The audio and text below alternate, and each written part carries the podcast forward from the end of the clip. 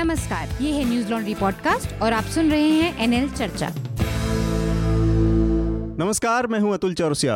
आपका खर्चा, आपकी चर्चा, हफ़्ता दर हफ़्ता। हम एक बार फिर से लेकर आए हैं न्यूज़ लॉन्ड्री का हिंदी पॉडकास्ट एनएल चर्चा। पिछले हफ़्ते एनएल चर्चा किसी कारणवश नहीं हो पाई थी, उसके लिए हमें खेद है और इस बार फिर से चर्चा को शुरू करने से पहले हम अपने जो श्रोता हैं, जो हमारे न्यूज़ लॉन्ड्री के दर्शक और पाठक हैं, उनको दिवाली की बहुत बहुत शुभकामनाएँ और उसके बाद मैं जल्दी से अपने जो आज के हमारे मेहमान हैं और जो हमारे पार्टिसिपेंट हैं इस चर्चा के, उनका परिचय करा दूँ और साथ में आज चर्चा में शामिल होने वाले विषयों का भी परिचय कराता हूँ और फिर हम अपनी चर्चा को आगे बढ़ाएँगे। हमारे साथ न्यूज़ लॉन्ड्री के स्पेशल कॉरेस्पॉन्डेंट अमित भारद्वाज हैं। स्वागत है अमित आपका। नमस्कार। इसके अलावा हमारे साथ न्यूज़ लॉन्ड्री के असिस्टेंट एडिटर राहुल कोटियाल है। राहुल आपका भी स्वागत है। शुक्रिया। इसके अलावा हैदराबाद में रहने वाली पत्रकार मालिनी हमारे साथ हैं मालिनी सुब्रमण्यम। मालिनी को आप लोग जानते हैं, स्क्रोल में उन्होंने काफ़ी काम किया एक टाइम पे दांतेवाड़ा और उस इलाके में जहाँ पर नक्सल वादियों का अटैक हुआ और उसमें एक, दो पुलिस वाले और एक फोट, कैमरा पर्सन की मौत हो गई हाल ही में। तो हम उस इलाके में और वहाँ के जो पत्रकारिता की चुनौतियाँ हैं उसके बारे में और पत्रकारों को, ऐसे पत्रकारों को जो इस तरह के इलाकों में काम करते हैं या वहाँ पर रिपोर्टिंग के लिए जाते हैं, उनको किन चीज़ों का ध्यान रखना चाहिए, इस बारे में भी मालिनी से बात करेंगे।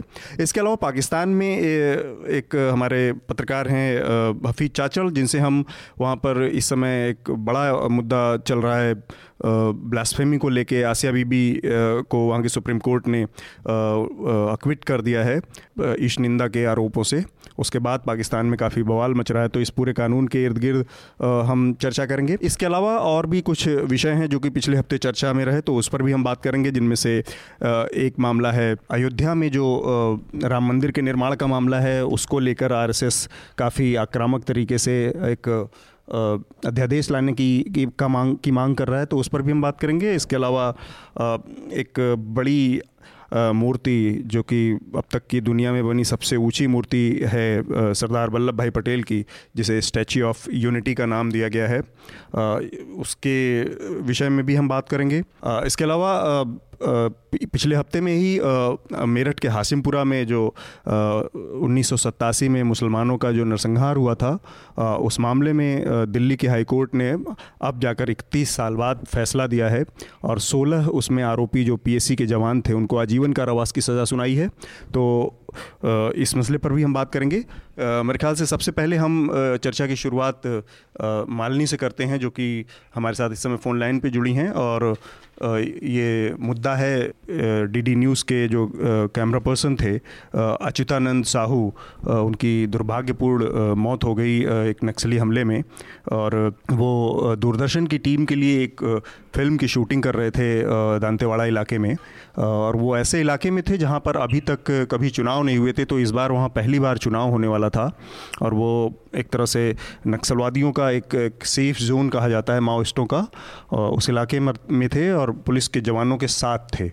तो मालिनी एक तो थोड़ा सा बेसिक जो जिस जगह पर ये लोग रिपोर्टिंग कर रहे थे उस जगह की जो चुनौतियाँ हैं वो किस तरह का इलाका है और वहाँ पर आमतौर पर जो जर्नलिस्ट जाते हैं उनके उनको किन चीज़ों का ध्यान रखा जाना रखना चाहिए रिपोर्टिंग के दौरान? हम्म, आ, एक पहले तो आ, मुझे लगता है कि एक बहुत ही आ, बहुत ही बड़ी घटना हुई है।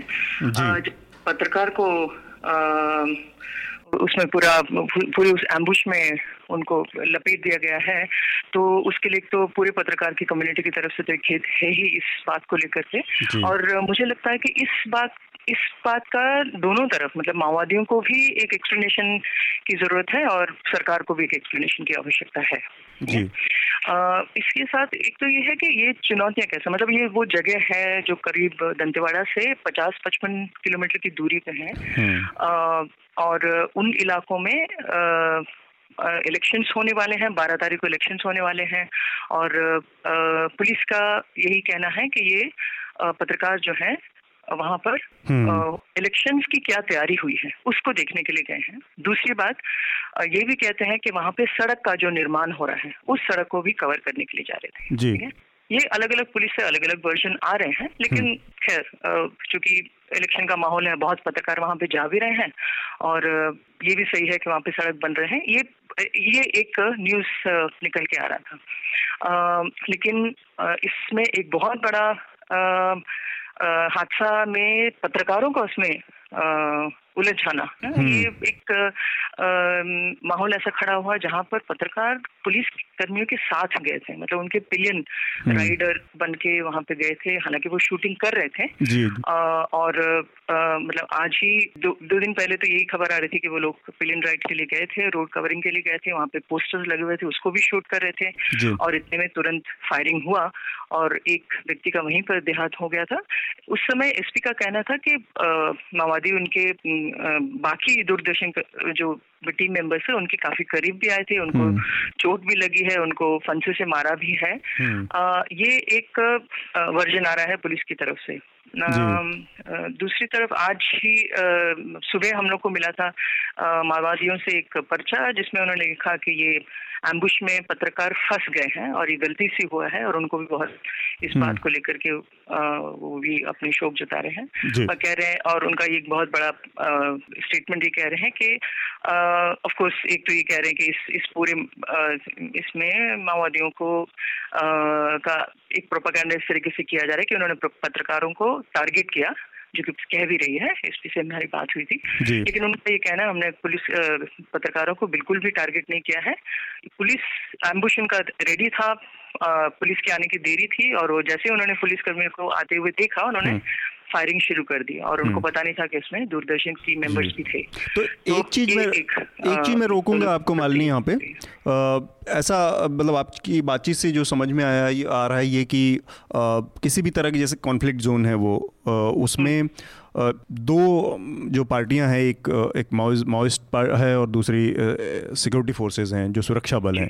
इन दोनों के दोनों पार्टियों के साथ रहने का या जो प्लेन राइट जो आपने कहा कि सुरक्षा बलों के साथ रहने का तो इसमें किसी के भी साथ रहने का नुकसान हो सकता है किसी को भी अगर हम।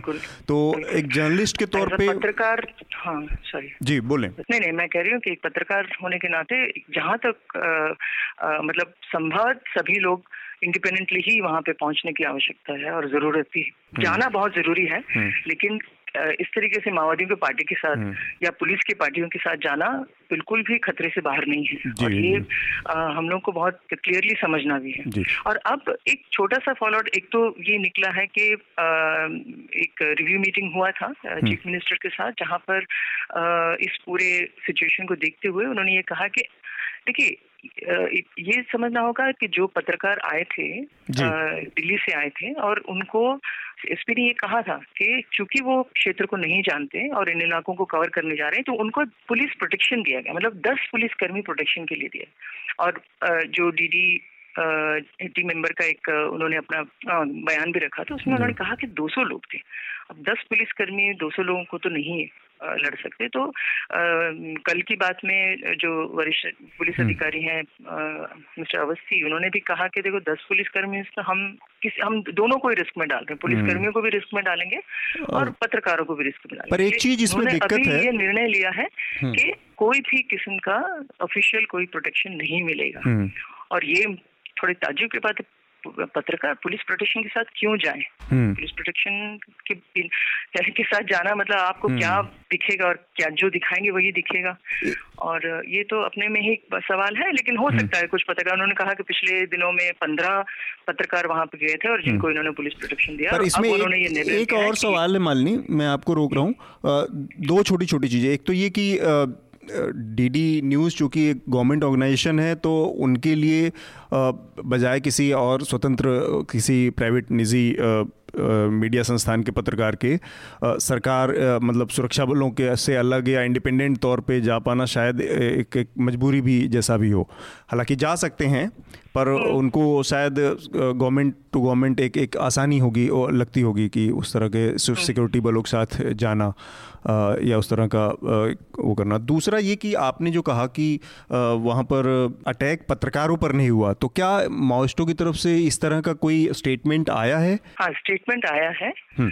आज सुबह स्टेटमेंट कई पत्रकारों को मिला है कि उन्होंने कहा कि उनको टारगेट बिल्कुल नहीं किया गया और वो पुलिसकर्मी के साथ थे उन्होंने देखा नहीं आंदोलन शुरू हो गया और वो लोग उसमें मारे गए। मतलब फंस गए। हाँ, ये उनका बहुत क्लियरली एक स्टेटमेंट आया।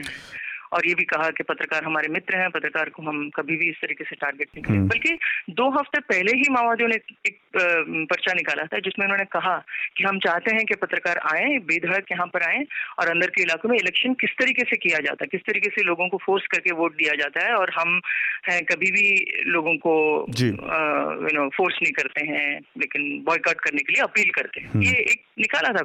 इसलिए हमको और ताजुब हुआ कि एक पर्चा इस तरह से निकालने के बाद क्या पत्रकारों को किस तरीके से टारगेट किया? तो ये तो बहुत ही मतलब विरोधाबाद हो गया ना? आ, मेरे साथ मालिनी राहुल और अमित हैं। इन लोगों को भी कुछ आपसे बात करनी है कुछ सवाल हैं।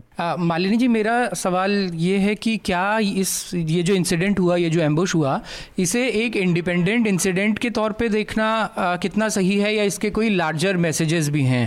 नहीं लार्जर मैसेजेस पत्रकारों के लिए हैं। जी। जी। एम्बुश आए दिन होते रहता है ये तो खबर मिलती रहती है। हम्म। और लार्जर मैसेज पत्रकारों के लिए है कि एक तो सुरक्षा कर्मी के भले आप कह रहे हैं नेशनल मीडिया के रहे होंगे उनके अपने जरूरतें रही होंगी कि वो उनके साथ जाए लेकिन कतई भी अपनी पहचान एक पत्रकार के रूप में बनाए रखना बहुत ज़रूरी है। और उन इलाकों में किसी भी मतलब पार्टी के साथ मिलके आप उनके ऑपरेशन में या किसमें खैर आई जी ने कहा ये कोई ऑपरेशन तो नहीं था लेकिन उन्होंने ये भी कहा पत्रकारों को फिर सोचना चाहिए था वो क्यों गए। हम्म। मतलब अब होने के बाद आप कहें कि आप पत्रकारों से पूछे क्यों गए वो भी एक बड़ा सवाल खड़ा करता है ना। ये तो बहुत मैंने कहा पूछा उनसे कोई प्रोटोकॉल है क्या? पत्रकारों के साथ नहीं जाएँगे और खास करके यूनिफॉर्म वो तो माओवादी जो है बस से भी निकाल के लोगों को पुलिस इन्फॉर्मर करके मारते हैं। ठीक है? सिविलियन बस में भी कहा जाता है कि आप मत ट्रैवल करें करके। उनको प्रोटोकॉल है लेकिन फिर भी उनकी मजबूरी है। उन लोग के पास भी कोई साधन नहीं है। चल के कहाँ से जाएँगे? तो वो बस सिविलियन बसेस में चढ़ते हैं। आ, हम्म।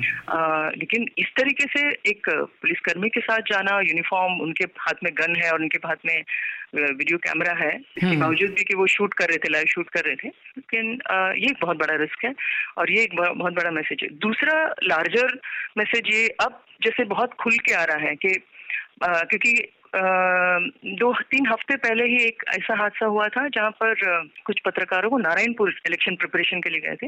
वहाँ पे आई थिंक न्यूज़ लॉन्ड ने भी इसको कवर किया था जहाँ पे उनको रोक के रखा गया आठ घंटे तक और कहा कि आप परमिशन लीजिए आपने हमको बताया क्यों नहीं आप कैसे इस तरीके से घुस रहे हैं हम्म। इन इलाकों में? क्योंकि क्या वहाँ पर रिस्क हो सकते हैं? ये आप हमको जवाब देना पड़ेगा। हम्म। तो पत्रकारों ने कहा कि हम परमिशन लेके क्यों जाए? हम अपना ड्यूटी कर रहे हैं, हम अपना काम कर रहे हैं।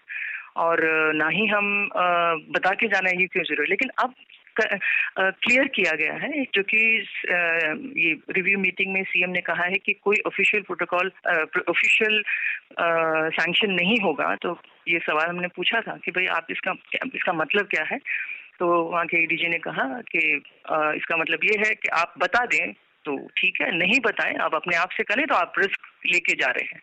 तो एक तरफ़ से आ, ये है कि अब माओवादी भी कह रहे हैं कि पत्रकारों को हम हम अब इंडिपेंडेंटली आए और पुलिस भी कह रही है कि अब हम आपको प्रोटेक्शन नहीं देंगे आप भले जाना चाहते हैं तो जा सकते हैं। जी। आ, इसमें आ, मतलब आ, ये हादसे होने की ज़रूरत नहीं थी इस इस तरह की चीज़ों को बाहर रखने के लिए क्योंकि पत्रकार हर बार कहते हैं कि हमको इंडिपेंडेंटली जाने दीजिए।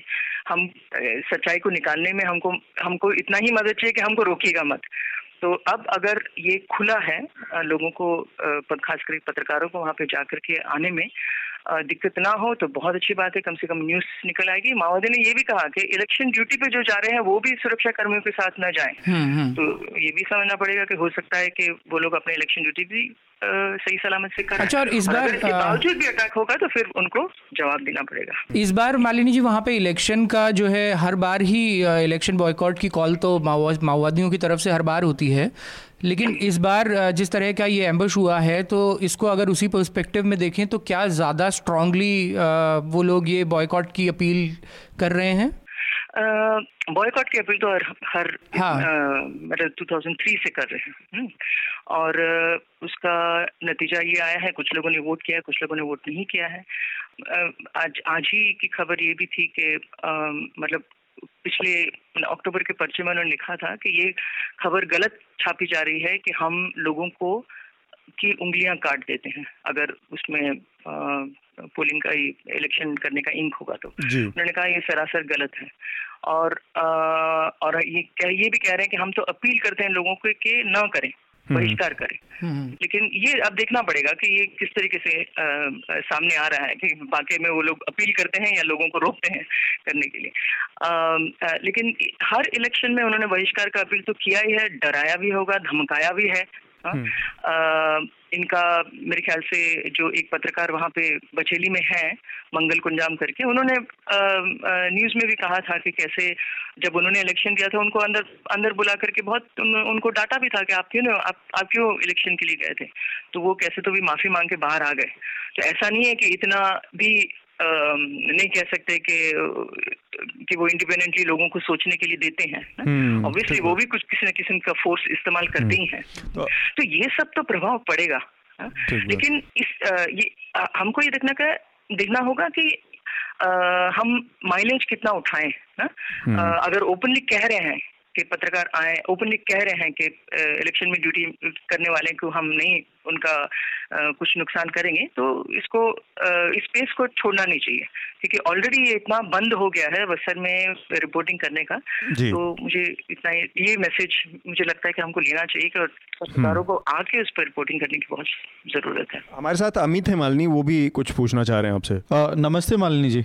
जी ये जो चिट्ठी थी जो दरबा कमेटी ने अभी रिलीज़ किया है आज सुबह सुबह जो पत्रकारों के पास पहुँची है वो मैं भी पढ़ रहा था जैसे आपने मेंशन किया कि उन्होंने ना केवल पत्रकारों को बल्कि जो चुनाव में कर्मचारी जाएँगे उनको कहा है कि बिना पुलिस के आइए आप इन इलाकों में। और दूसरी तरफ़ ये अटैक है तो क्या ये मतलब एक तरह का विरोधाभास नहीं है मतलब जा, कहीं ज़्यादा डेस्परेशन दिख रहा है अगर आप हम्म। चुनावी प्रोसेस में इस तरह से हमला करते हैं एम्बुश करते हैं जिसमें पत्रकार भी हम्म। मारे जाते हैं हम्म। तो एक तरफ़ डेस्परेशन दिख रहा है दूसरी तरफ़ आप कह रहे हैं कि आइए कवर कीजिए या कर्मचारी कर, चुनावी कर्मचारी भी ग्राउंड पे आए सही है देखो हर साइड अपने आप को प्रोटेक्ट करने की कोशिश करता ही है ठीक है कोई खुल के सामने नहीं आते हैं कि नहीं, हमसे बहुत बड़ी गलती हो गई, हम, ना, करा है माओवादी ने, लेकिन इसमें भी वो लोग कहीं ना कहीं अपने बचाव कर रहे हैं और कह रहे हैं कि नहीं, हम, हमसे गलती हो गई है एम्बिश में फंस गए करके। अब ये सुरक्षा कर्मी ही इनके टारगेट में रहे हैं और ये इस तरीके के एम्बुश क्योंकि देखो ऑपरेशन तो चलेंगे इलेक्शन इलेक्शंस की तैयारी तो होती रहेंगी, ना। ऐसा भी नहीं है कि उन्होंने छोड़ दिया हो कि चलो एक पंद्रह दिन के लिए हम अभी इस तरीके से कुछ नहीं करेंगे हम लोगों को ही डिसाइड करने के लिए कहते हैं कि हम तो अपील करते हैं बहिष्कार करें और हम कुछ नहीं करेंगे ये भी तो नहीं कर रहे ना हम्म। तब हम समझ सकते हैं कि वाकई में वो लोगों को अपने निर्णय लेने में अब और वो अपना जो भी मीटिंग्स करते रहे लेकिन इसको ये भी नहीं हो रहा है हम्म। कहीं ना कहीं फोर्स भी इस्तेमाल हो रहा है और इस तरीके से सडनली घटनाएँ होती हैं तो हर पक्ष अपने बचाव में कुछ ना कुछ रखने की कोशिश करती है हम्म। तो अब ये है कि क्या इसमें विरोधाबाद है या वाकई में वो जेन्यूनली ये कह रहे हैं कि ये तो आने वाले समय ही बताएँगे कि अब इलेक्शन आगे कैसा पड़ेगा किस तरीके की चीज़ें सामने आती हैं। बट या इट्स ट्रू और एक चीज़ और है इसमें मालनी। मुझे एक तो ये मतलब लग रहा है कि डीडी न्यूज़ की तरफ़ से के पार्ट में ये एक मेजर चूक हुई है। सुरक्षा बलों के साथ जाने की और जैसा हम देखते हैं कि कॉन्फ्लिक्ट जोन के रिपोर्टिंग में अक्सर ये इस तरह की चीज़ें हुई हैं। जब क्रॉस फायर या दो, दोनों गुटों के बीच में जर्नलिस्ट फंसे हैं, कई बार मतलब जितने भी कॉन्फ्लिक्ट हैं जोन रहे हैं सीरिया से लेके और यहाँ तक। तो उसको देखते हुए किसी तरह की एक एक ब्रॉड हालाँकि गूगल करने पर तमाम इस तरह की चीज़ें अवेलेबल हैं कॉन्फ्लिक्ट रिपोर्टिंग से जुड़ी। उसको देखते हुए कुछ तो एक तो गाइडलाइन प्रॉपर ऐसे लोगों को और इंस्टीट्यूशनल लेवल पे जो ऑर्गेनाइजेशन है, जो ऐसे लोगों को भेजते हैं, वो इस तरह की बेसिक ट्रेनिंग के बाद ही अपने लोगों को भेजें, क्योंकि ये ये बहुत ज़रूरी चीज़ है। बिना ऐसी किसी ट्रेनिंग बिना ऐसी किसी समझाइश और उसके भेजने के उसमें क्या होता है कि इस तरह की स्थिति में फंसने के बाद क्या करना चाहिए, वो भी नहीं समझ में आता कई बार। तो उस, इस चीज़ को भी मतलब एक वर्स्ट केस सिनेरियो होता है, जिसको उस स्थिति में फंसने पर क्या करना है और किस तरह से रिएक्ट करना है, उस तरह की बेसिक सारी ट्रेनिंग भी मुझे लगता है कि इस मामले में लोगों को नहीं थी जिसकी वजह से ये एक दुखद घटना हुई। आप कुछ और कह रही हैं? नहीं हूँ कि ये घटना को हमें दिखना चाहिए कि इससे आगे इस तरीके की घटनाएँ न हो हम्म। इसके लिए क्या हमें पत्रकारों को भी इंस्टीट्यूशन को मैं तो कह रही थी एडिटर्स गिल्ड को एक्चुअली एक प्रोटोकॉल बनाना चाहिए हम्म। पत्रकारों को ऐसे इलाके में जब जाते हैं तो क्या भी सिर्फ़ बस्तर की ही बात नहीं हम्म। बाकी जगहों में भी और इवन सिक्योरिटी पर्सनल को भी ये देखना पड़ेगा कि उनके प्रोटोकॉल में क्या होना चाहिए। पत्रकारों को हम्म। इस तरीके से नहीं साथ में रखना चाहिए। मतलब आप बहुत ही रिस्क में uh, सभी को रिस्क में डालते हैं। एंड ऑफ़ कोर्स माओइस्ट को भी uh, अपनी तरफ़ से कुछ नियम कानून बनाने चाहिए हाँ। मतलब वो एक तो पहला तो नियम कानून यही है कि पहला तो नियम कानून हम यही उम्मीद कर सकते हैं। इस तरीके से ना फंसे और पत्रकार तो खास करके। मैं एक छोटा सा ही कह रही थी कि जैसे रेड क्रॉस के एम्बलम है। उसको उसको पहन के जाते हैं, जिससे दूर तक भी वो व्हाइट और रेड क्रॉस दिखता है। जिससे कॉन्फ्लिक्ट एरियाज़ में जैसे काम करते समय उनको बहुत क्लियरली पता चलता है कि ये जी। आ, कोई एक इंडिपेंडेंट बॉडी है। जी। मतलब उस उस दिशा में भी सोच रही थी कि ऐसे इलाकों में जाते समय हो सकता है कि पत्रकारों को बहुत ऐसा यू नो इस, इस बात पर चर्चा करके और एडवर्टाइज करके कि भाई ऐसे इलाकों में ऐसे पत्रकारों को ऐसे ही कुछ टोपी हो या हाँ, क्या मतलब कुछ इस तरह के पहचान कुछ ऐसे प्रतीक के साथ जाए। अपनी बना रखे हाँ, जिससे कहीं पर भी उनको दूर से पहचान में कम से कम ना हो जाए। हाँ। हम्म। बहुत बहुत धन्यवाद। मालिनी आपका आपको यहाँ छोड़ने से पहले बस आपका रिकमेंडेशन जो आप हमारे श्रोताओं को देना चाहें वो हम आपसे जानना चाहेंगे देखो एक तो आ, आ, अगर बस्तर का पूरा समझ हम्म। चाहिए तो एक तो इनका नंदिनी सुंदर का एक बर्निंग फॉरेस्ट है हम्म। जो काफ़ी कैप्चर करता है हम्म। पूरे इलाके और खास करके उसमें से क्या क्या चीज़ें निकली हैं? सलवा जुड़ूम है और उसको कैसे रिस्पॉन्ड किया गया और वगैरह। वो एक किताब है जो लोग पढ़ सकते हैं। जी। बहुत बहुत धन्यवाद मालनी आपका। थैंक यू सो मच हम अपने दूसरे विषय की तरफ़ बढ़ते हैं जो कि इस बार ये विषय पाकिस्तान से जुड़ा हुआ है। पाकिस्तान में आसिया बीबी नाम की एक क्रिश्चियन ईसाई महिला थी जिनको 2009 में उनके ऊपर आरोप लगा था जो पाकिस्तान का बदनाम एक कानून है ईशनिंदा कानून जो ब्लास्फेमी लॉ है। उसके तहत उनको गिरफ़्तार किया गया था और उसके बाद उस मामले में वहाँ की लोअर कोर्ट और हाई कोर्ट ने उन्हें फांसी की सज़ा सुनाई थी। अब वहाँ पर सुप्रीम कोर्ट ने इस फैसले में उनको बरी कर दिया है और इसको लेकर पूरे पाकिस्तान में एक तरह का एक विद्रोह सा पैदा हो गया है। बड़े बड़े शहरों में कराची इस्लामाबाद लाहौर सब जगह विरोध प्रदर्शन हो रहे हैं और आसिया बीबी को फांसी दिए जाने की जो, का जो फैसला था पुराने कोर्ट का, उसको बहाल किए जाने की मांग हो रही है। इस मामले में मैं अपने श्रोताओं को थोड़ा सा बेसिक और जानकारी दे दूँ कि आसिया बीबी के मामले में दो बहुत हाई प्रोफ़ाइल लोगों की हत्या हो चुकी है। उनका, आसिया बीबी की फांसी की सज़ा का विरोध करने के लिए इनमें एक तो सलमान तासिर हैं जो कि पंजाब के गवर्नर थे और इसके अलावा एक मानवाधिकार कार्यकर्ता और वहाँ के पाकिस्तान सरकार के मंत्री थे शहबाज भट्टी। इन दोनों लोगों ने आशिया बीबी की फांसी का विरोध किया था और इसकी कीमत उन्हें वहाँ पे उनकी अपनी जान देकर चुकानी पड़ी। तो एक तो मैं हफीज़ भाई, आपसे ये जानना चाहता हूँ कि ये कानून पाकिस्तान के लोगों के को इतना ज़्यादा अपील क्यों करता है? पाकिस्तान के लोग ब्लास्फेमी लॉ को लेकर इतने भावुक और इतने सेंटिमेंटल क्यों हैं उसको लेकर? कि लोगों के मरने मारने पर भी आमादा हैं। देखें बात यह है कि जिस समाज में या जिस मुल्क में मज़हब की जड़ें मज़बूत हों तो उसको लेकर, उसमें जो भी मामला होते हैं, उस पर लोग जो है बहुत ज़्यादा सेंसिटिव हो जाते हैं। बहुत ज़्यादा हसास हो जाता है। जी। तो ये मामला जो आसिया बीबी का जो केस है ये भी मज़हब से जुड़ा हुआ है। वहाँ पे उन पे इल्ज़ाम है कि उसने पैगंबर मोहम्मद की शान में गुस्ताखी की थी इसलिए उनको सजा हो गई। तो इसलिए ये मज़हब से जुड़ा मामला है। तो जो मज़हब से जुड़े जो मामला हैं तो उन मामला में यहाँ पे लोग बहुत ज़्यादा हसास हैं। तो दूसरी ये वजह है। और दूसरी जो एक तो ये वजह है।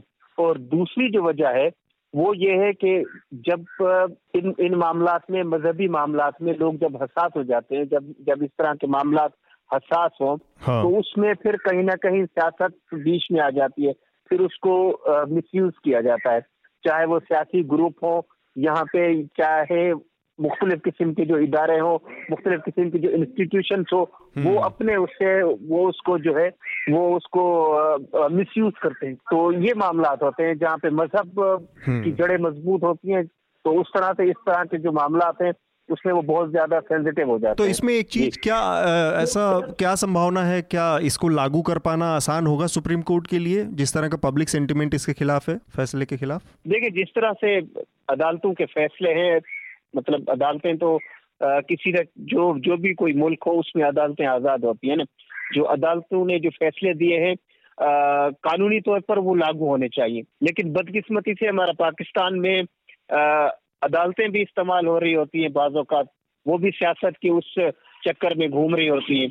और तो इसलिए अगर सरकार चाहे अगर सरकार चाहे अगर यहाँ पे कुछ इस तरह के इदारे हैं कुछ इंस्टीट्यूशन हैं जो हमारी रियासत पे, जो सरकार पे उनका दबाव है या सरकार पे उनका असर सूख है, अगर वो चाहे तो ये फैसले जो हैं उसको उस पर अमल हो सकता है और जिस तरह अदालतें फैसला देती हैं तो उसमें वो अमल करवा सकते हैं। बात यह है कि अदालतें भी उस तरह से आज़ाद नहीं है यहाँ पे। अदालत मतलब हमने माजी में देखा, पास में हमने देखा कि अदालतों ने किस तरह से मतलब सियासतदानों के कहने पे या मुख्तलिफ़ जो इदारे हैं जो इंस्टीट्यूशन है उनके कहने पे अपने जो फैसले हैं वो उसी के हक में किए हैं। तो अगर सरकार चाहे तो ये जो फैसला है इस पे अमल हो सकता है। जी एक और चीज़ हफीज भाई आपसे जानना चाह रहे हैं कि हमने देखा है कई हत्याएँ हुई हैं ब्लास्फेमी लॉ को लेकर। सलमान तसीर का ज़िक्र मैंने किया शहबाज भट्टी का ज़िक्र किया मैंने। ऐसे में हम्म। अगर ये फैसला सुप्रीम कोर्ट का जो कि बहुत संभव है लागू हो जाएगा और उनकी फांसी की सज़ा टल जाएगी लेकिन पाकिस्तानी सोसाइटी में उनके सर्वाइव करने की कितनी संभावना बचेगी इसके बाद? आस, मैं आसिया नौरीन की बात कह रहा हूँ। देखिए बात यह है कि मैंने जब पहले भी आपको कहा कि जिस मज़हब में अपना जिस समाज में या जिस आ, मुल्क में किसी मज़हब की जड़ें इतनी मज़बूत हो तो जो मजहबी मामला होते हैं तो वो बहुत ज़्यादा लोगों लोगों के लिए बहुत ज़्यादा हसास हो जाते हैं। तो उनको लेकर लोग बहुत ज़्यादा हसास हो जाते हैं। और पाकिस्तान में जो ब्लैक का लॉ है अच्छा जिस पे इल्ज़ाम आता है वो तो मतलब आ, उनका एक एक पल खतरे से खाली नहीं होता है। तो अब आसिया बीबी को अगर सरकार ने अदालत ने मतलब आज़ाद भी कर दिया है उसके बावजूद भी उसकी ज़िंदगी को बहुत खतरा है। मतलब इससे पहले इन इन्हीं के केस में जो पंजाब के जो जो फॉर्मर गवर्नर थे सलमान तासीर उसकी इस्लामाबाद में उनका कत्ल हुआ था। उसमें भी इल्ज़ाम था। मतलब ना को वो केस अदालत में गया और ना ही आ, किसी और आ, किसी में गया। एक हम्म। बंदे ने उस पर इल्ज़ाम लगाया एक शख्स ने कि उसने उसकी तोहिन की है तो इसलिए वो मतलब उसको कत्ल किया जाना चाहिए। तो उसके बाद वो कत्ल हो गया। तो इस तरह से जो भी इन मामला से बात करते हैं तो उनको बिल्कुल मतलब वो कोई खतरे से खाली नहीं। होता है।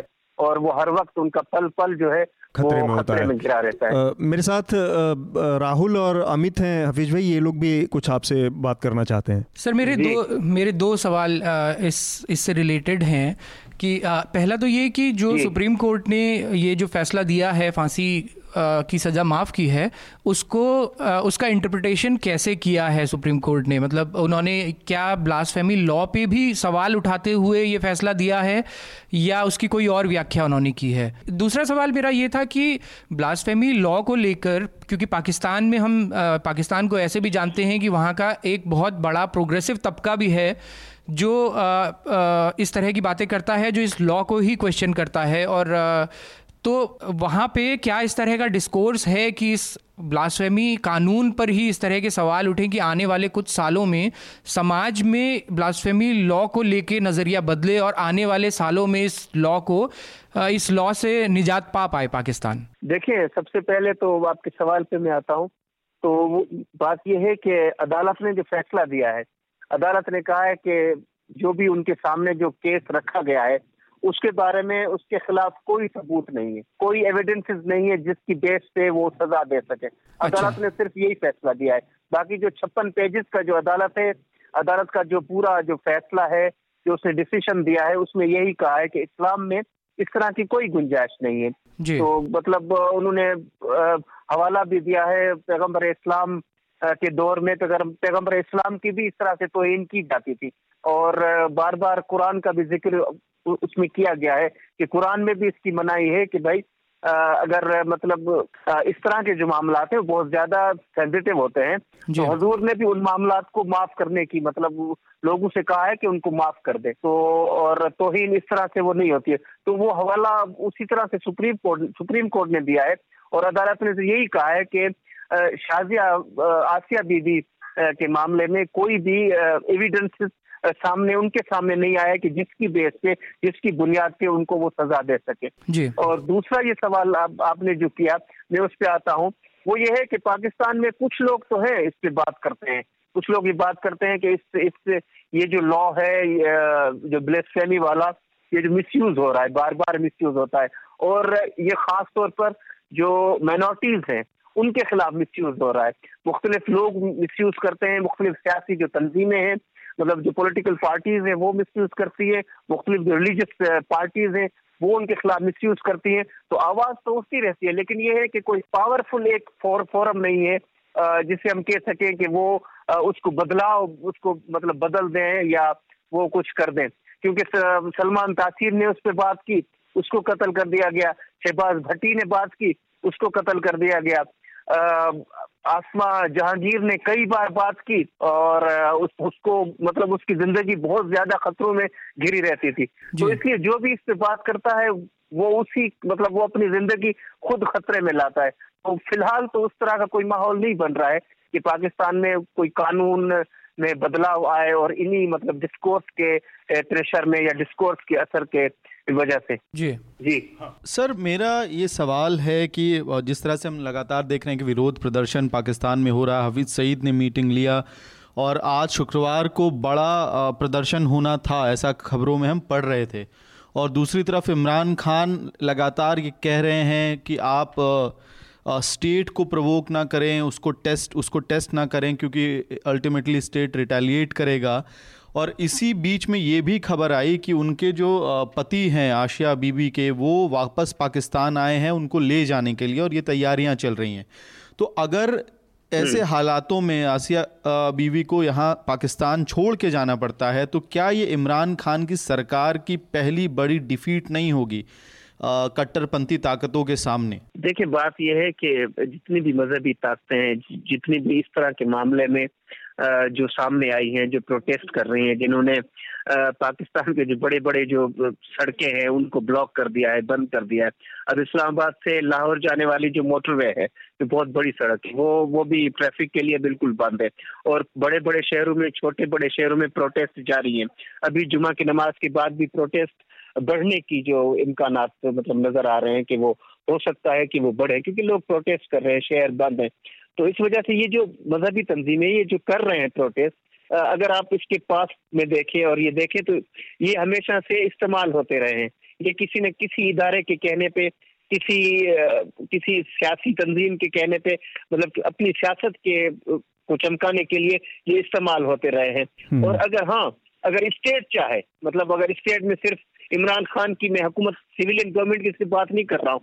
मैं सिर्फ़ मैं बात कर रहा हूँ कि स्टेट के जो यहाँ के जो पावरफुल ऑर्गन हैं यानी कि आप सीधी बात में आप कह लीजिए कि जो पाकिस्तान फौज है, वो अगर चाहे तो ये सूरत हाल कंट्रोल में हो सकती है। अदरवाइज़ इमरान खान के कहने पे, या सिविलियन हुकूमत के कहने पे, ना तो पाकिस्तान में पहले इस तरह से हालात बेहतर हुए हैं और ना कभी पहले होंगे। जी तो ये एक तरह से बताता है कि अभी जो नई सरकार बनी है उसकी जो पकड़ है मतलब सिस्टम पे और लोगों के ऊपर वो कितनी कमज़ोर या मज़बूत है। हम जो इंस्टीट्यूशनल उन पे जो अटैक की बात है जो पाकिस्तान में इस समय चल रहा है सुप्रीम कोर्ट के फैसले पर कमोबेश एक एकदम मिलता जुलता सा एक रिफ्लेक्शन हम अपने यहाँ देख रहे हैं। हमारे यहाँ लंबे समय से राम मंदिर का एक हम्म। मुद्दा उलझा हुआ है बाबरी मस्जिद का। हम्म। और पिछले कुछ दिनों में अचानक से बहुत एक उभार हमने देखा इस मुद्दे पर आरएसएस की तरफ़ से हो रहा है जिसमें ये कहा जा रहा है कि अब सुप्रीम कोर्ट ने चूँकि एक नई डेट फिक्स करने की घोषणा की है जो कि 2019 जनवरी की में आएगी तो ये अब दबाव बनाया जा रहा है पब्लिक सेंटिमेंट और ओपिनियन के आधार पर कि एक ऑर्डिनेंस सरकार लाए और इमीडिएट फैसला करे और अब हम अंतहीन इंतज़ार नहीं कर सकते और ये सारी चीज़ें। तो एक एक तरह से ये ये जो प्रक्रिया चल रही है पूरे जैसा लग रहा है कि जो चीज़ पाकिस्तान थोड़ा सा पहले कर चुका है हिंदुस्तान में उसको कॉपी हम्म। करने की कोशिश हो रही है। बात यह है कि पाकिस्तान और इंडिया में एक एक, एक, एक छोटा सा एक फ़र्क है। हम्म। और वो फ़र्क ये है कि भारत में जो इंस्टीट्यूशन हैं जो। आपके जो जमहूरी जो इदारे हैं। हम्म। वो बहुत ज़्यादा मज़बूत है। आपकी पार्लियामेंट बहुत ज़्यादा मज़बूत है। उस तरह से आपकी जो फौज है वो उस तरह से मुदाखलत नहीं करती है सियासी मामला में। जिस तरह से पाकिस्तान में हो रहा होता है। तो पाकिस्तान में ये जो मैच क्रिएट हुई है ना हम्म। पाकिस्तान बनने के बाद से तो वो उस तरह से मतलब संभल नहीं पाई है। इंडिया में एक मैच क्रिएट हुई उन्नीस महीनों के लिए उसके बाद उनको कंट्रोल किया गया फिर वो एक सियासी हुकूमतें रही और वही अब फैसले करती हैं वही सब कुछ करती हैं। पार्लियामेंट आपकी बहुत ज़्यादा मज़बूत है आपके इंस्टीट्यूशन जो है वो बहुत ज़्यादा मज़बूत है। हम्म। आपका जो चीफ एग्जीक्यूटिव है प्राइम मिनिस्टर बहुत ज़्यादा मज़बूत है। और यहाँ पे तो मामला बहुत उल्टा है ना। तो। यहाँ पे तो उस तरह से हालात नहीं है जिस तरह से इंडिया में तो यहाँ से जो फिर अब अगर इस तरह के जो मामला आ जाते हैं ना तो इस तरह से फिर एक स्टेक होल्डर नहीं होता है कि भाई आप इसको कंट्रोल कर सके जिसको हम सिविलियन गवर्नमेंट कहते हैं या जिसको हम पार्लियामेंट कहते हैं। वो उसके बस की बात नहीं होती। अब बस की बात वो होती है जो बैकडोर पे बैठे हुए हैं। हम्म। जो वो एक इंस्टीट्यूशन से जो बैकडोर पे बैठा हुआ है। मतलब मान लीजिए कि वो सबको चला रहा है। अब वो उसकी ज़िम्मेदारी है कि वो किस तरह से उसको लेके जाता है। प्रोटेस्ट को कितना आगे लेके जाएगा कितना उसको कंट्रोल में रखेगा कितना आ, मतलब वो ये करना चाहेगा। और फिर ये भी होता है कि जब जिस तरह से इस तरह के प्रोटेस्ट होते हैं तो ज़ाहिर सी बात है आ, उसमें आ, ये जो असर जो पड़ता है वो पड़ता है जो हमारी जो सिविलियन गवर्नमेंट है वो इसमें कमज़ोर हो जाती है। तो इसमें ये प्रेशर ग्रुप भी, भी हाँ। प्रेशर ग्रुप में भी ग्रुप भी है कि प्रोटेस्ट किया जाए और सिविलियन गवर्नमेंट को जरा सा बहुत ज़्यादा कमज़ोर किया जाए ताकि वो उस तरह से न ले सके जिस तरह से उसको लेने लेने का अधिकार है या हक है आपने जो बात कही हफीज भाई वो मतलब बहुत आशावादी और बहुत ज़्यादा उम्मीदें बढ़ा दी यहाँ पे लोगों को पिछले चार पाँच सालों में ये महसूस हो रहा है कि जो जिन मज़बूत हम्म। मज़बूत इंस्टीट्यूशन की बात की वो उतने मज़बूत हम्म। नहीं रह गए हैं इस समय की जो परिस्थितियाँ हैं उसमें लोग दूसरी तरह की स्थिति से गुजर रहे हैं ये बात सच है कि डेमोक्रेटिक जो इंस्टीट्यूशन लोकतांत्रिक जो संस्थाएँ हैं वो पाकिस्तान के मुकाबले यहाँ ज़्यादा मज़बूत रही क्योंकि लोकतांत्रिक सरकारें ज़्यादा उससे काम कर रही थी। पर यहाँ पे हमारे साथ दो और लोग हैं राहुल और अमित। उनसे भी उनको भी मैं इस बातचीत में जोड़ना चाह रहा हूँ। हमने हम्म। देखा आरबीआई का मामला सीबीआई का मामला जिस तरह से हम्म। सुप्रीम कोर्ट में हमारे एक एक रिवोल्ट हुआ जजों के बीच में। और इलेक्शन कमीशन हम्म। को जिस तरह से वो किया गया तो राहुल हम्म। आपका और अमित आपका क्या आकलन है कि जो पाकिस्तान के मुकाबले स्थिति बहुत अच्छी दिख सकती है लेकिन किसी और इसके मुकाबले किसी दूसरे डेमोक्रेसी या जो बहुत सुचारू रूप से बहुत सक्सेसफुल सफल जो लोकतंत्र हैं दुनिया के उनके मुकाबले हम कह सकते हैं या हम आस ये संतोष का भाव हम पैदा कर सकते हैं कि स्थितियाँ बहुत ठीक ठाक हैं मुझे लगता है कि अगर हमें कंपेयर करना है तो शायद अपने ही मतलब हमारे पास अपना ही उदाहरण बहुत मज़बूत है कि हम खुद से ही उसको कंपेयर करें कि आज से पंद्रह साल पहले बीस साल पहले कुछ ऐसी घटनाएँ हो सकती हैं जिनका ज़िक्र अभी उन्होंने भी किया सर ने कि एक दौर आया था आपातकाल का जिस समय यहाँ पे जितने भी गणतांत्रिक इंस्टीट्यूशंस थे उनको एक एक तरह से एकदम दरकिनार कर दिया गया था हम्म। लेकिन ओवरऑल वो मजबूती यहाँ इसलिए रही है जिन जैसे उन्होंने बताया कि यहाँ पे इंस्टीट्यूशंस मज़बूत रहे हैं लेकिन पिछले तीन चार सालों में लगातार इंस्टीट्यूशंस को इंटरफेयर करने का जो कोशिश हुई है, उसने निश्चित तौर से लोकतंत्र को कमज़ोर किया है और वो कोशिश सीधे तौर से मतलब लोकतंत्र हमारा इसीलिए इतना मज़बूत है क्योंकि हमारे यहाँ जो तीन या चार पिलर्स जिसको हम कहते हैं, हमारे डेमोक्रेसी के जो हैं, वो इंडिपेंडेंटली काम करते हैं हम्म। लेकिन चाहे जुडिशियल अपॉइंटमेंट्स की बात हो चाहे कोर्ट के फैसलों के बाद जिस तरह की प्रतिक्रिया किसी भी गणतांत्रिक सरकार को देनी चाहिए उन प्रतिक्रियाओं की बात हो उससे ऐसा लगता है कि इस सरकार ने ये मान लिया है कि सभी कुछ हम ही हैं और हम हम ही इस देश को सरकार के तौर पर भी चलाएँगे और न्यायिक तौर पर भी चलाएँगे मतलब इस तरह का बयान जिस तरह से अमित शाह ने जो बयान दिया है अभी सबरीमाला वाले मामले पे हम्म। इस तरह के बयान सोचे भी नहीं जा सकते थे कुछ साल पहले। इस तरह की चीज़ें बोलने से पहले आदमी दस बार सोचता था कि कहीं ये कंटेम्प्ट ना हो जाए कंटेम्प्ट ऑफ़ कोर्ट ना हो जाए। अमित आपका क्या इस पर आकलन है?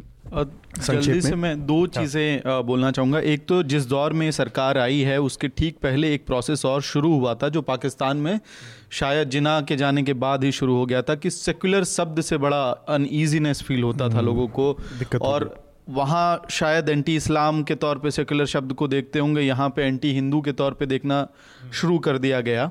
तो एक वो प्रोसेस है उससे दो समस्याएँ खड़ी होती हैं एक आइडियोलॉजिकल लेवल पे और दूसरा की जो धार्मिक लेवल पे दो हम्म। समस्याएँ शुरू होती हैं। और जो सरकार और डेमोक्रेटिक इंस्टीट्यूशंस की हम बात कर रहे थे ये हर बार जब डिबेट होती है तो हमारा जो कंपैरिजन होता है वो हम पाकिस्तान से करते हैं।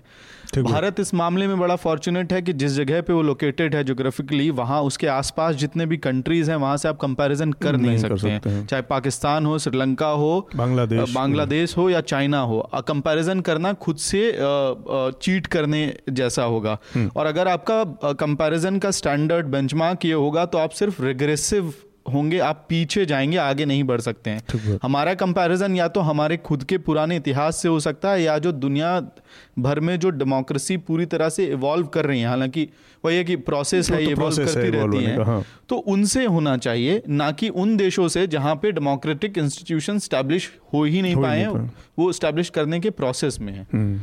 ठीक बात है हफीज भाई आपका आखिरी कोई संक्षेप में टिप्पणी मैं छोटी सी बात करना हाँ। चाहूँगा कि भारत में जो पिछले यहाँ पे जो कहा गया कि चंद सालों में जो इस तरह के हालात बदले हैं उसकी मतलब मैं जो समझता हूँ कि उसकी जो वजह है वो ये है कि भारत में जिस तरह से इन चंद सालों में मज़हब जो है वो बहुत ज़्यादा मज़बूत हुआ है उसने जड़ें मज़बूत की हैं तो उसी के मामला को लेकर ये सारे जो चार तीन चार सालों में या पाँच सालों में भारत के जो हालात बदले हैं वो उसी की वजह से ही बदले हैं। जिस तरह पाकिस्तान में माजी में होता रहा है पाकिस्तान में पास्ट में होता रहा है तो ये जो अगर हम कहेंगे कि पाकिस्तान और भारत में अपना हालत जो सियासी जो सूरत हाल है उसमें फ़र्क क्या है? तो वो एक जैसे किस तरह है? तो एक जैसे मतलब अब बनते हैं कि भारत में अभी जो चंद सालों में जो हुआ है वो वो इसलिए हुआ है कि वहाँ पे मज़हब है उसने जड़ें मज़बूत की है और पाकिस्तान में आपको पता है शुरू से ही मज़हब की जड़ें मज़बूत है तो उस तरह से ले, लेकर जो मामला हैं हम्म। वो बहुत ज़्यादा सेंसिटिव हो जाते हैं तो हालात इनफैक्ट जो बेसिक जो थियरी थी स्थापना ही हुई वो रिलीजन उसमें एक मुख्य पार्ट था तो शायद वो उसको हटा पाना आसान नहीं था पाकिस्तान के लिए। आपको बहुत बहुत धन्यवाद हफीज भाई हमारे इस कार्यक्रम में आने के लिए। बहुत शुक्रिया। हम अपने अगले विषय की तरफ़ बढ़ते हैं।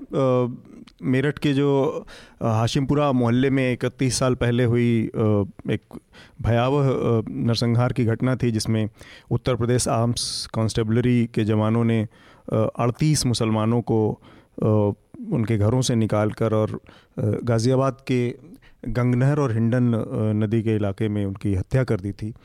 इसके बाद अब 31 साल बाद दिल्ली की हाई कोर्ट ने इस मामले में 16 पीएससी के जवानों को आजीवन कारावास की सज़ा सुनाई है।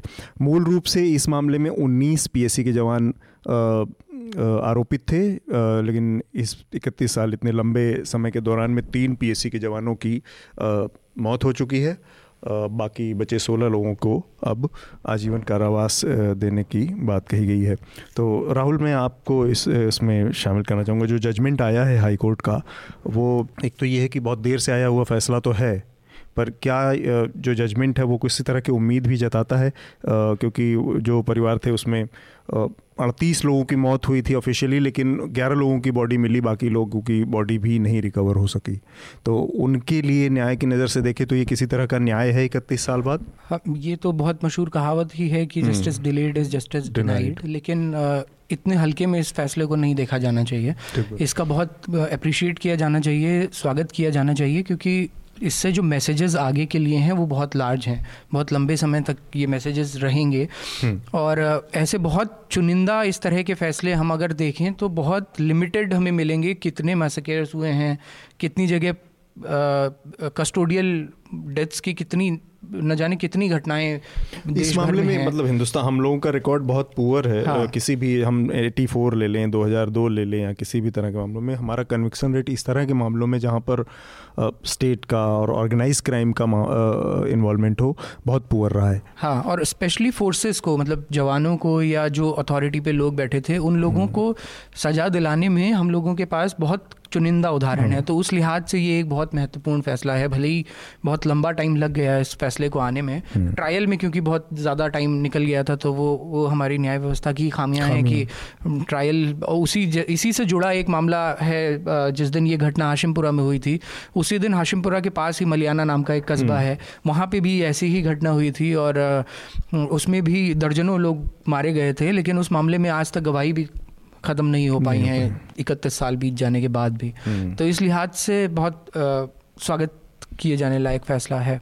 बहुत देर से आया लेकिन अब हम इस तरह का हमारी जो कंडीशनिंग हो चुकी है सीज़न हो चुके हैं कि जब हम मलियाना से कंपैरिजन करने लगते हैं तो लगता है कि ये तो फिर भी बेहतर है। हम्म। अमित आपने इस फैसले को देखा? या जजमेंट को पढ़ा फैसले को देखा जजमेंट तो नहीं पढ़ा है मैंने हम्म। लेकिन एक चीज़ जैसे राहुल भाई कह रहे थे कि पहले आ, आप अगर इसका ये देखें कि पहले सभी लोगों को कोई इसमें जो भी आरोपी थे सब अक्विट कर दिए गए थे और उसके बाद कन्विक्शन होना अपने आप में एक लैंडमार्क सिचुएशन हम्म। है स्पेशली और जो ये बात आपने कही स्टेट का इन्वॉल्वमेंट जहाँ पे होता है वहाँ कन्विक्शन नहीं होता है लेकिन भारत में सिर्फ़ मसला स्टेट तक लिमिटेड नहीं है। बिहार में हमने देखा है जहाँ पे जातिगत नहीं ऑर्गेनाइज क्राइम भी हो जहाँ हाँ, पे वहाँ वहाँ पे भी। कन्विक्शंस नहीं हुए हम्म। और लोग मारे गए बाद में जो अक्यूज हैं जाति एक बहुत बड़ा इंस्टीट्यूशनल मैकेनिज्म है यहाँ पे। तो जाति जहाँ पर इन्वॉल्व हो जाए उसको भी आप ये समझ के इस मान के चलिए कि वो एक तरह का इंस्टीट्यूशन काम कर रहा है। और उसी में एक एडिशन ये भी है मतलब जो शायद असम के लिए बहुत हो सकता है गर्व का मसला हो या वहाँ की राजनीति के लिए टर्निंग पॉइंट था नेली मसाकर जो हुआ उसमें भारत के सरकार ने एक तरह से उनके साथ एमओयू साइन किए उस पूरे मामले को ख़त्म करने के लिए और बाद में जो लोग हम्म। उसमें इन्वॉल्व थे जिन लोगों ने इस पूरे मूवमेंट को चलाया हम्म। वो बड़े नेता बने असम की राजनीति में हम्म। तो स्टेट और मसाकर और कन्विक्शन हमारे यहाँ रिकॉर्ड तो ख़राब है ही है। और हाँ राहुल। ये मैंने क्योंकि वो जजमेंट पढ़ा जो हाई कोर्ट ने दिया है लगभग सत्तर पन्नों का वो जो जजमेंट है उसमें एक बहुत इंपॉर्टेंट चीज़ ये भी है कि जब लोअर कोर्ट ने जब एक्विट कर दिया था इन सबको तो उसमें एक सवाल जो डिफेंस ने उठाया था वो ये था कि मोटिव कभी प्रूव नहीं हुआ कि मोटिव क्या था मर्डर का अगर ये मर्डर है तो।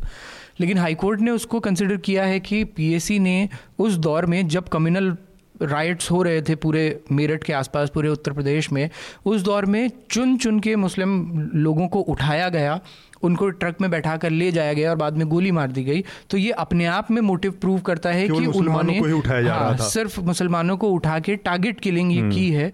तो और ये दो चीज़ें इसमें बहुत इंपॉर्टेंट हैं कि इसको दिल्ली हाईकोर्ट ने कस्टोडियल डेथ माना है। हाँ।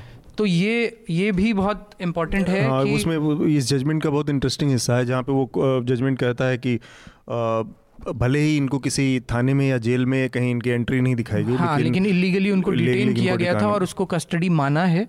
तो इसके भी लार्जर इम्प्लीकेशंस होंगे हम्म। कि इसको कस्टोडियल डेथ माना है। वो सिर्फ़ फिगर्स में ऐड नहीं होगा ये फोर्सेस के लिए भी एक लंबा मैसेज होगा। जो ये यूपी ये आम कांस्टेबलरी पीएससी है ये इसके साथ बड़ी, ये बहुत नोटोरियस रही इस मामले में। इसका रिकॉर्ड समय समय पर इस तरह का आता रहा है।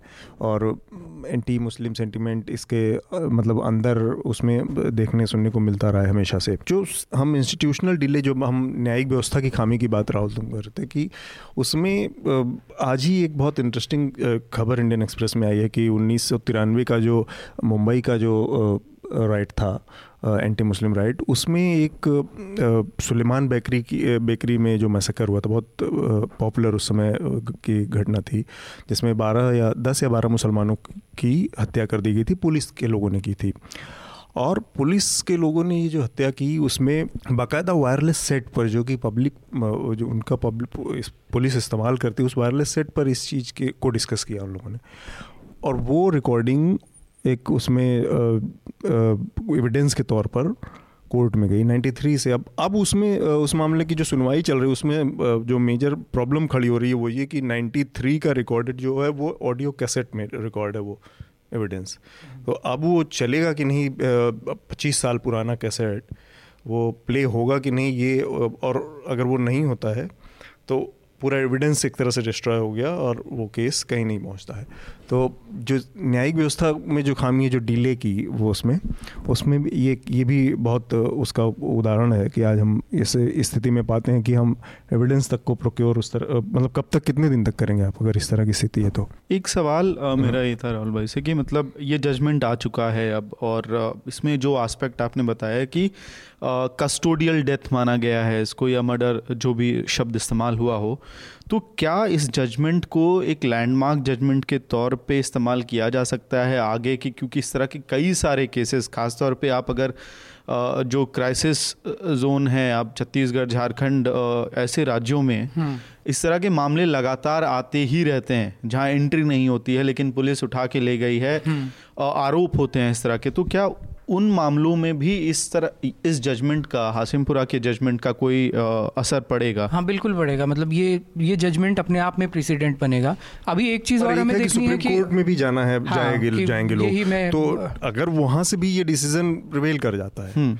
तो तो लैंडमार्क डिसीज़न हो, हो नहीं दोनों ही केसेस में मतलब अगर ओवरटर्न भी, भी कर हाँ। देता है और सुप्रीम कोर्ट हो सकता है कुछ लोगों को एक्विट कर दे कुछ लीगल फ्लॉज इसमें निकाल ले लेकिन उसके बावजूद भी अपने आप में एक प्रेसिडेंट बनेगा हम्म। और लार्जर इम्प्लीकेशन होंगे बाकी जगह भी रेफर किया जाएगा ऑल दो जजमेंट उस लिहाज से देखें तो छोटा है सत्तर पेज का जजमेंट जिस तरह से हमारी जुडिशरी में परंपरा रही है लंबे जजमेंट्स की कि यहाँ हम्म। हज़ार हज़ार पेजेस के जजमेंट होते हैं इस तरह के मामलों इस मामले में एक एक जो है थोड़ा सा तत्परता दिखाई है और ट्रायल कोर्ट के जितने पूरा जो लंबी सुनवाई का जो का जो हिस्सा है उसके निष्कर्षों के ऊप को ही वेरीफाई किया है अपने तरीके से और उसको फिर एक्सप्लेन किया है तो इसलिए शायद इनका जजमेंट छोटा लग रहा हो कि हाँ, नहीं लेकिन व्याख्या जैसे जिस जैसे कस्टोडियल डेथ इसको हम्म। माना है तो अमूमन क्या होता है कि इस तरह के इश्यूज़ पे जब कोर्ट में बहस होती है तो एक एक इशू को एक्सप्लेन जब कोर्ट करती है तो उसकी व्याख्या बहुत विस्तृत होती है कई हम्म। कई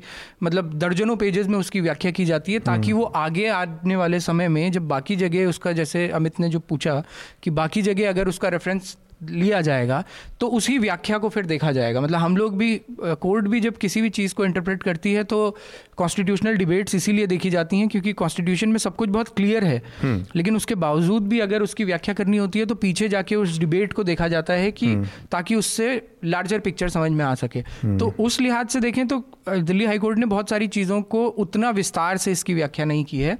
बहुत सारे जैसे कस्टोडियल डेथ का ही जो मामला है तो सात आठ पैराग्राफ्स में उन्होंने मान लिया है इसको। और ऐसे ही कुछ और इश्यूज़ को भी उन्होंने टारगेट किलिंग का जो इशू था मोटिव का जो इशू था उसको बहुत संक्षेप में उसको डिसाइड किया है हम्म। तो आगे जब रेफरेंस होगा वहाँ पे थोड़ी सी ये समस्या ज़रूर आएगी बाकी कोर्ट्स के लिए कि अब वो इस फैसले को कैसे इंटरप्रेट करेंगे हम्म। और शायद यही सुप्रीम कोर्ट में भी हो जब इसको चैलेंज ऑब्वियसली तो एक तरह से कन्विक्शन हुआ भी हो सकता है हाँ, अगर तो ये, ये हो सकता है कि ये आगे अगर अपील में जाते हैं तो ये लूप होल की तरह से भी काम करे ये जो कोर्ट ने अपने उसमें दिया कि ये एक तरह कस्टोडियल डेथ का मामला है, ये यूपी के लिहाज से एक और, एक लिहाज से बहुत महत्वपूर्ण है कि हमने देखा कि पिछले एक डेढ़ सालों में यूपी में फर्जी इनकाउंटर्स की बात आई सामने, बहुत सारे इनकाउंटर्स हुए पुलिस के। तो पुलिस का ये जो रवैया है और वो बताता है कि कितने कंटिन्यूएशन में चल रहा है, आप एटी उन्नीस सौ सतासी में भी पुलिस वही कर रही थी और आज भी। तो ये जो पॉलिटिकल क्लास है जो इसमें आज आ, मतलब अपने को अपने एक एक बड़ी छवि देखता है कि हमने ऐसा कर दिया है हमने अपने पुलिस फोर्स को छोड़ दी है। और ये वो बता वो उनके लिए भी एक खतरे की घंटी है या उनको भी जग जाने का ये समय है कि आप इस तरह की छूट उस पुलिस को या ऐसे लोगों को नहीं जिसके जिसका रिकॉर्ड इस तरह का वो रहा है। और कोर्ट के ये कम से कम इस तरह के जो नेगेटिव कमेंट उनके ऊपर है एक तरह से डेटरेंस का भी काम कर सक करेंगे। कि आगे से जब सरकारें उसका श्रेय लेने की कोशिश करती हैं कि हम हमने इतने इनकाउंटर करवाए और इतने अपराधियों को मरवाया तो उनको इस चीज़ का एहसास नहीं है कि वो जहाँ पे बैठे हैं वहाँ पर उनका काम है कि सिस्टम को एक कोहेसिव उसमें काम करना और जिसका काम जो है वो वो काम करे ना कि एक्स्ट्रा जुडिशल किलिंग करे जैसा कि पीएससी के ज़मानों ने किया। इस केस में आखिरी एक चीज़ बस पॉइंट आउट कर रहा हूँ मतलब कि दो जजेस में से एक जज फिर एस मुरलीधर ही हैं। तब दिल्ली हाई कोर्ट में लगातार अब पिछले कई सालों से जो बहुत प्रोग्रेसिव या बिल्कुल अलग हट के जो जजमेंट्स आ रहे हैं, उन उस बेंच में से एक जज आपको कहीं ना कहीं ज़्यादातर केसेस में एस मुरलीधर मिल, मिलेंगे लिखा भी उन्होंने हम्म। तो इसके साथ ही हम अपनी आज की चर्चा को यहीं पे रोकेंगे और उससे पहले हम अपना जो रिकमेंडेशन का राउंड होता है हमारा उसको पूरा करेंगे। अमित आपका रिकमेंडेशन इस हफ़्ते हमारे श्रोताओं के लिए क्या होगा? कल द वायर ने एक बड़ी स्टोरी की है रफ़ाइल पे। रोहिणी सिंह और रवि नायर ने स्टोरी की है कि कैसे रफ़ाइल में द सॉल्ट ने इन्वेस्टमेंट किया और उस साल एक ऐसी कंपनी जिसमें कोई रेवेन्यू नहीं था जिसका प्रॉफिट नहीं था सालों से उस साल दो सौ चौरासी करोड़ रुपए का प्रॉफिट हुआ। हम्म। ये स्टोरी पढ़नी चाहिए। ठीक है तो, राहुल आपका रिकमेंडेशन एक किताब है कमलेश्वर की और ये जो पूरा राम मंदिर के इर्द गिर्द जो बहस चल रही है उसको बहुत खूबसूरती से वो किताब बयां करती है उसका नाम है कितने पाकिस्तान हम्म। वो फिक्शन है लेकिन इतनी खूबसूरती से सारे मुद्दों को लिखा गया है और बहुत पहले वो किताब लिखी गई है लेकिन आज भी अगर पढ़ा जाए तो बहुत ज़्यादा रेलिवेंट लगती है इन तमाम मुद्दों को हम्म। लेके मेरा रिकमेंडेशन है पल, पत्रकार पल्लवी गोगोई ने जो एक नया इकरारनामा दिया है अपना मीटू कैंपेन के तहत उन्होंने एम जे अकबर के ऊपर बलात्कार का आरोप लगाया है और उसके उन्होंने उनकी का जो लेख है वाशिंगटन पोस्ट में पढ़ा जाना चाहिए वो बहुत ही चिलिंग एक पूरा स्टेटमेंट है और उसमें आ, कई गवाह भी हैं उन्होंने जिनका नामों का ज़िक्र किया है।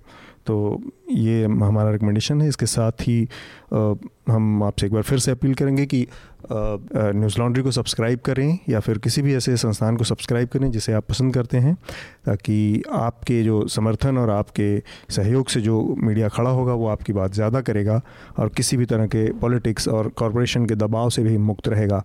आप सभी लोगों का बहुत बहुत शुक्रिया। शुक्रिया न्यूज़ लॉन्ड्री के सभी पॉडकास्ट ट्विटर आई और दूसरे पॉडकास्ट प्लेटफॉर्म पे उपलब्ध हैं। खबरों को विज्ञापन के दबाव से आज़ाद रखें। न्यूज़ लॉन्ड्री को सब्सक्राइब करें।